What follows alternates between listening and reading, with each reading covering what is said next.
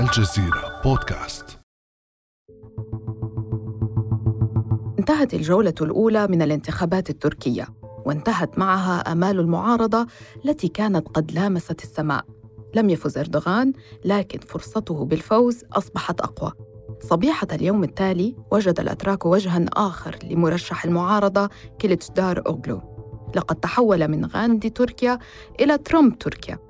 اختفت ابتسامته التي ملأت الشوارع وحلت مكانها تكشيرة غريبة همه الرئيسي اليوم هو إعادة عشرة ملايين لاجئ إلى بلادهم وفق تقديراته طبعاً فكيف ولماذا تغيرت نبرة الحملة الانتخابية للمعارضة التركية؟ وهل أصبحت الانتخابات بمثابة استفتاء على مستقبل اللاجئين في تركيا؟ وما تداعيات ذلك على نتائج الانتخابات وما بعدها؟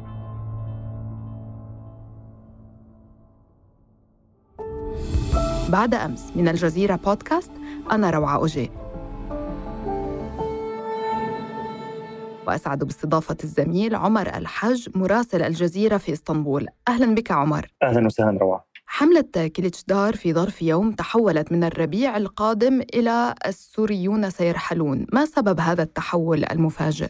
الحقيقة أنه كليتشدار أولو يحاول هنا الاستفادة قدر الإمكان من الورقة أو من الملف الذي خول سنان أوان وهو الشخصية السياسية التي قد تكون إلى حد ما مغمورة آه، لكنها مع ذلك استطاعت أن تحصل على خمسة آه، أكثر من خمسة بالمئة في آه، الانتخابات الأخيرة. وهذا رقم وإن كان قليلا مقارنة مع المرشحين الآخرين ولكنه كان رقما صعبا وهو الذي أيضا أجل الحسم في هذه الانتخابات إلى الجولة التالية. الآن يبدو أن كيرشدار أورو أدرك تماما أن هذا آه الرقم أو هذه الخمسة بالمئة إن هو آه آه عزف على آه ذات الوتر إن صح القول فلربما يحصل على هذه النسبة وربما ستزداد حظوظه في الجولة التالية خاصة إذا ما آه، استذكرنا أن كيرشدار أورو حصل على أكثر من 44% وإذا أضيفت أصواته آه، الأصوات التي ذهبت إلى سنان أوان هذا يعني أنه قد قد ربما يصل إلى كرسي الرئاسة. وعلى هذا فإنه يركز بشكل كبير بل إن أنه تناسى تماما الوعود الأخرى من الإصلاح الاقتصادي أو حتى ربما وعوده لمتضرري الزلازل. وركز كل اهتمامه على أعداد اللاجئين الذين تحولوا في حملته الانتخابية الأولى بالمناسبة روعة لم يكن هناك أي ذكر لهذا الرقم. يعني لم يتحدث عن 10 أو 13 مليون الآن تتحدث أوساط حزب الشعب الجمهوري الجي بي الآن هو يتحدث عن ضرورة ترحيل هذه الملايين فور وصوله. إلى كرسي الرئاسة. طب هذا التحول أساسا تفاعل بشكل مفاجئ مع تناقضات الطاولة السداسية. أحمد داوود أوغلو إسلامي الوجه كان من قابل سنان أوغان أول مرة لإقناعه بالانحياز للطاولة ولكن الآن توجد مؤشرات أن حزبه أي حزب المستقبل يرفض اتفاق قليتار أوغلو وأميت أوزدان كيف نفسر ذلك؟ بالنهاية وإن كان كما داود أولو وعلي باباجان وأيضا حزب السعادة آه، هذه الأحزاب الثلاثة التي اثنان منها خرجا من آه، رحم حزب العدالة والتنمية الأكبارتي آه، وحزب السعادة الذي هو بالأصل حزب إربكان هذه الأحزاب الثلاثة هي قادمة من من الطيف الإسلامي السياسي. الطيف الإسلامي السياسي الذي أسسه آه، اربكان وأدبيات هذه الأحزاب لا تسمح بوجود مثل هذا الخطاب وإن كانت تحالفت مع آه، آه، حزب الجي بي حزب الشعب الجمهوري. وهناك بعض المحاذير التي يقبل بها حزب الشعب الجمهوري لا يقبل بها أي ممثل للإسلام السياسي. قبلت بها هذه الأحزاب على حساب عبور الحد الأدنى لدخول البرلمان. ولكن وأيضا ربما تنظر بعين الاستشراف لأن أميت أصدار نفسه لم يستطع دخول البرلمان مرة ثانية وكان نائبا عن حزب الظفر. تحالفه ذاته لم يحز على أي مقعد آه، وبالتالي وأيضا هو الآن على النقيض مع مرشح التحالف ذاته سنان اوان إذ أنه رفض تأييده بشكل مباشر رفض تأييده لرئيس أردوغان في الجولة الثانية. طيب يعني هل يراهن كليتشدار أغلو على الشارع التركي أكثر في هذا الخطاب المشيطن يعني فعليا للاجئين؟ يصل حد الشيطنة وليس فقط المعاداة. هل الشارع التركي استجاب مع هذا الخطاب أو هناك شرائح ضمن هذه الأحزاب أو صوتت لهذه الأحزاب تنجذب لهذا النوع من الخطاب؟ بخبرتي المتواضعة جدا في الاستحقاقات الانتخابية أستطيع القول أن مزاج الناخب التركي لا يمكن التنبؤ به. هناك صحيح هناك كتل الكتل الثابتة التي تسميها الأحزاب هي الحد الأدنى لأصواتهم. ولكن هناك الهوامش هناك الفئات الأخرى. نحن نتحدث عن أكثر من 10 أو 15 مليون إنسان. إضافة إلى أكثر من 8 مليون إنسان لم يصوتوا في الانتخابات فنسبة المشاركة وصلت إلى 88 وصلت 80% هذا يعني أن 8 مليون شخص عزفوا عن التصويت هذه النسبة الهامشية إن صح القول مقارنة مع النسب الأخرى. يبدو أن من شأنها تحديد مصير الانتخابات. هذه النسب أو هذه الأرقام ما نقسم منها لخطاب العنصرية، ما نقسم منها للخطاب القومي المتعصب، ما نقسم منها إلى رغبة في التجديد بالدليل أن آه، آه، كان هناك لون ثالث، كان هناك لون ثالث من المعارضة المحسوبة على الليبرالية وهو محرم إنجل الذي انسحب من الانتخابات ولكنه ترشح في آه، حزب البلد. ربما هذه قد تستجيب للخطاب ولكن إذا نظرنا بلغة الأرقام مرة أخرى حزب الظفر هذا لم يحصل على أصوات لم يدخل البرلمان كل الأحزاب التي كانت تروج بقوة لهذا الفكر آه، شيطنه اللاجئين كما تفضلت روعة. آه، لم تحصل على مرادها لم تدخل البرلمان. نعم سنان كان مرشح هذا التحالف. حصل على 5% فقط ولكن ها 5% يندرج من بينهم من كانوا للتصويت تصويت لمحرم انجه منهم من كان مترددا في قراره ورأى في اسم سنان اسما آه، جديدا مقارنة مع كليشدار أولو محرم انجه واردوغان الذي آه، آه، ما يزال رئيسا منذ 21 عام. طيب خطاب الرئيس أردوغان بقي على نفس الوتيرة فيما يخص عودة اللاجئين. صحيح. لكن قبل أيام أعلن سنان أوغان دعمه لأردوغان وصرح بأنه تم تحديد جدول زمني لعودة اللاجئين. هل من مؤشرات لتفاصيل التفاهم بين الطرفين ومدى جديتها؟ آه، حقيقة إردوغان آه، في حديثه عن ما دار بينه وبين سنان أوغان لم لم لم يلج كثيرا في التفاصيل وكان آه، قد قال في حديثه مكذبا بعض القنوات التي أشارت إلى نوع من المساومة جرت بينه وبين سنان أوغان إردوغان باللفظ قال ليس هناك أي مساومة بيننا وأننا وصلنا إلى نتيجة يدعم فيها اوان آه، الرئيس أردوغان في الجولة الثانية. آه، فقط أنا اريد أن أبتعد فقط عن تفاصيل الانتخابات فقط لننظر إلى الصورة الأعم آه، روعة لعلنا من خلالكم أن نبين ظاهرة سنان اوان. سنان اوان الآن ينظر إلى كتلة من الناخبين الأتراك يصل عددهم أو نسبتهم إلى 25% هذا الرقم الجديد يشير إلى الأتراك الذين هم مستعدون للتصويت لأي أو لفكر آه، الفكر القومي المتشدد، هذه النسبة تعود إلى 10% من حليف اردوغان دولة باهشلي هو رئيس حزب الحركة القومية. 10% آه، ويزيد لميرال أكشنار مؤسسة حزب الاي بارتي الذي انشق من الحركة القومية و5% التي أخذها سنان اوغان. اوغان يبدو أنه آه، يسعى إلى هدف بعيد، يريد أن يكون خليفة للزعماء التقليديين للحركه القومية ولمناصريهم مشيرا إلى أن هناك مستجدا في المعادلة السياسية وهو كما ذكرت 25% أصوات للحركة القومية.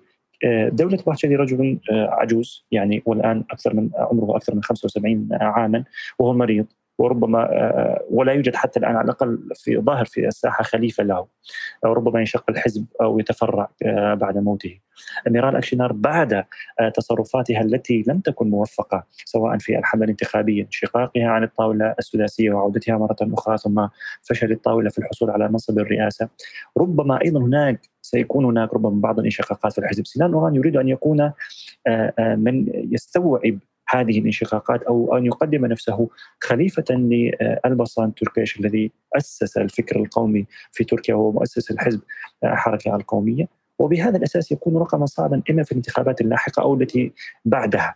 وعلى هذا الأساس اختار أن يساند إردوغان الذي يقترب بشكل أو بآخر من مفاهيم الحركة القومية ويبتعد بشكل كبير عن ما تحدث عنه المعارضة. على سبيل المثال فقط لا أريد الاستفاضة. مثلا المعارضة تتحدث عن آه، حقوق من يسمون بالمثليين أو الشواذ.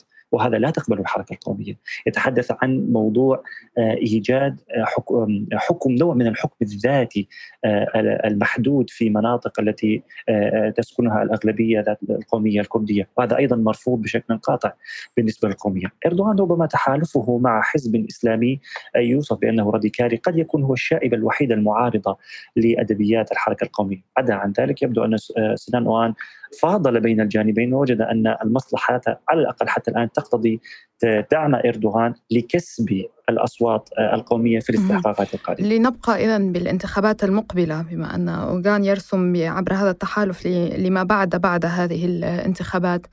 آه، هل أداء تحالف الجمهور يضمن له الجولة الثانية؟ الحقيقة ليس فقط أداؤه، ردة فعل الجانب الآخر آه، ربما هي الآن تشيع حالة من النصر المحقق من جانب من جانب تحالف الجمهور. يعني ردات فعل كبار الأسماء في حزب الشعب الجمهوري وتحالف الطاولة السداسية. آه، الغموض الذي آه، آه، حام حول مصير الطاولة السداسية وهذا التحالف إذ أن الزعماء لم يجتمعوا إلا حتى بعد أربع أو خمس أيام من إعلان النتائج الانتخابات الأولية التي اعتمدتها فيما بعد اعتمدها المجلس الأعلى للانتخابات. أنا أنا غطيت الانتخابات في إزمير التي هي معقل العلمانية والحقيقة. الناس هناك في إزمير على الأقل كانت تأمل بربيع قادم. هكذا كانت تروج حملات حزب الشعب الجمهوري ولكن هذا الربيع يبدو أنه تحول إلى صيف. كان هناك مجموعة من يعني استثاء الرأي البسيط الذي حصلت عليه. الناس يعني في حالة من الإحباط. هذا أستطيع أن ما أقوله. هذا أتحدث عن قلعة حزب الشعب الجمهوري. بينما على الجانب الآخر الكل متاهب آه، الرئيس إردوغان لم يفوت الفرصة ظهر في الليلة الأخيرة وألقى الخطاب الشرفة وأكد أنه حصل على 50% تقريبا من البرلمان وأنه مست... وأنه يحترم إرادة الجمهور، الجانب الآخر كان ردته كانت ردة فعله متشنجة، لا أحد يحكم على نتيجة الانتخابات ولكن إن كان لنا الإشارة إلى النفس الموجود آه، في تركيا، التحليلات التي يتحدث بها كل جانب حتى من جانب حزب الشعب الجمهوري آه، يبدو أنهم يدخلون بنفس أنهم لن يستطيعوا الفوز بالانتخابات. ولذلك بدأت أصوات تتعالى من قدام الحزب تطالب كما كلجدار بالانسحاب. الحديث الدائر حول اللاجئين دائما في فترة الانتخابات يبدو كورقة سياسية آه، ولكن فكرة أو الانطباع أن هذه مجرد كلام آه، خاطئ. يعني أساسا موضوع الترحيل أو عودة طوعية للاجئين السوريين من تركيا إلى سوريا. كان هناك موجات في الآونة الأخيرة يعني تحت آه، سلطة أردوغان أساسا. فما هي تداعيات هذا الخطاب يعني ورواجه وانجذاب الشارع التركي له والتفاعل معه. ما تداعيات هذا الخطاب على وضع اللاجئين في تركيا على المدى القريب والبعيد؟ بداية روعة تأكيدا لكلامك. بالفعل العدالة والتنمية يعني سلك سياسات أقرب للتشديد مقارنة مع السياسات التي اتبعت في السنوات الماضية. يعني من يزور تركيا ويزور إسطنبول بالتحديد كانت البلديات ال 39 بلدية المؤلفة لإسطنبول كانت كلها متاحة لسكن اللاجئين واستخراج الأوراق الثبوتية، الآن تسعة فقط من كل هذه البلديات متاحة فقط للاجئين خاصة بعد آه، انتخابات عام 2019 التي خسر فيها حزب العداله والتنمية آه، آه، بلدية إسطنبول برئاسه البلدية. هناك إجراءات صارمة.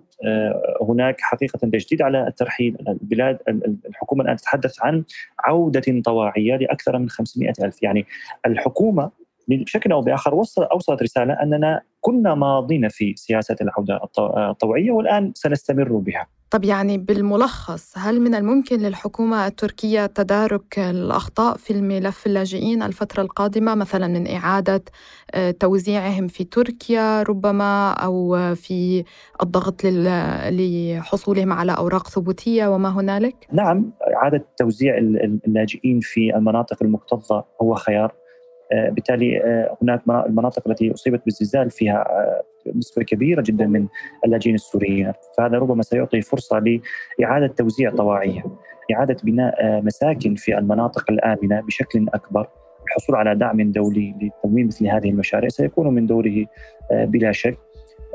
ربما إعطاء رسالة أمان لهؤلاء. للعودة مرة أخرى بالإضافة إلى التجنيس وهو أمر حاصل. الحكومة قالت أن هناك أكثر من 200 ألف سوري ورقم ليس بقليل وبالتالي هؤلاء أصبحوا مواطنين اتراك لا يحق لأحد يعني إبعادهم من البلاد بأي شكل. شكرا لك الزميل عمر الحج مراسل الجزيرة في إسطنبول. شكرا جزيلا روعة، شكرا لك. كان هذا بعد أمس.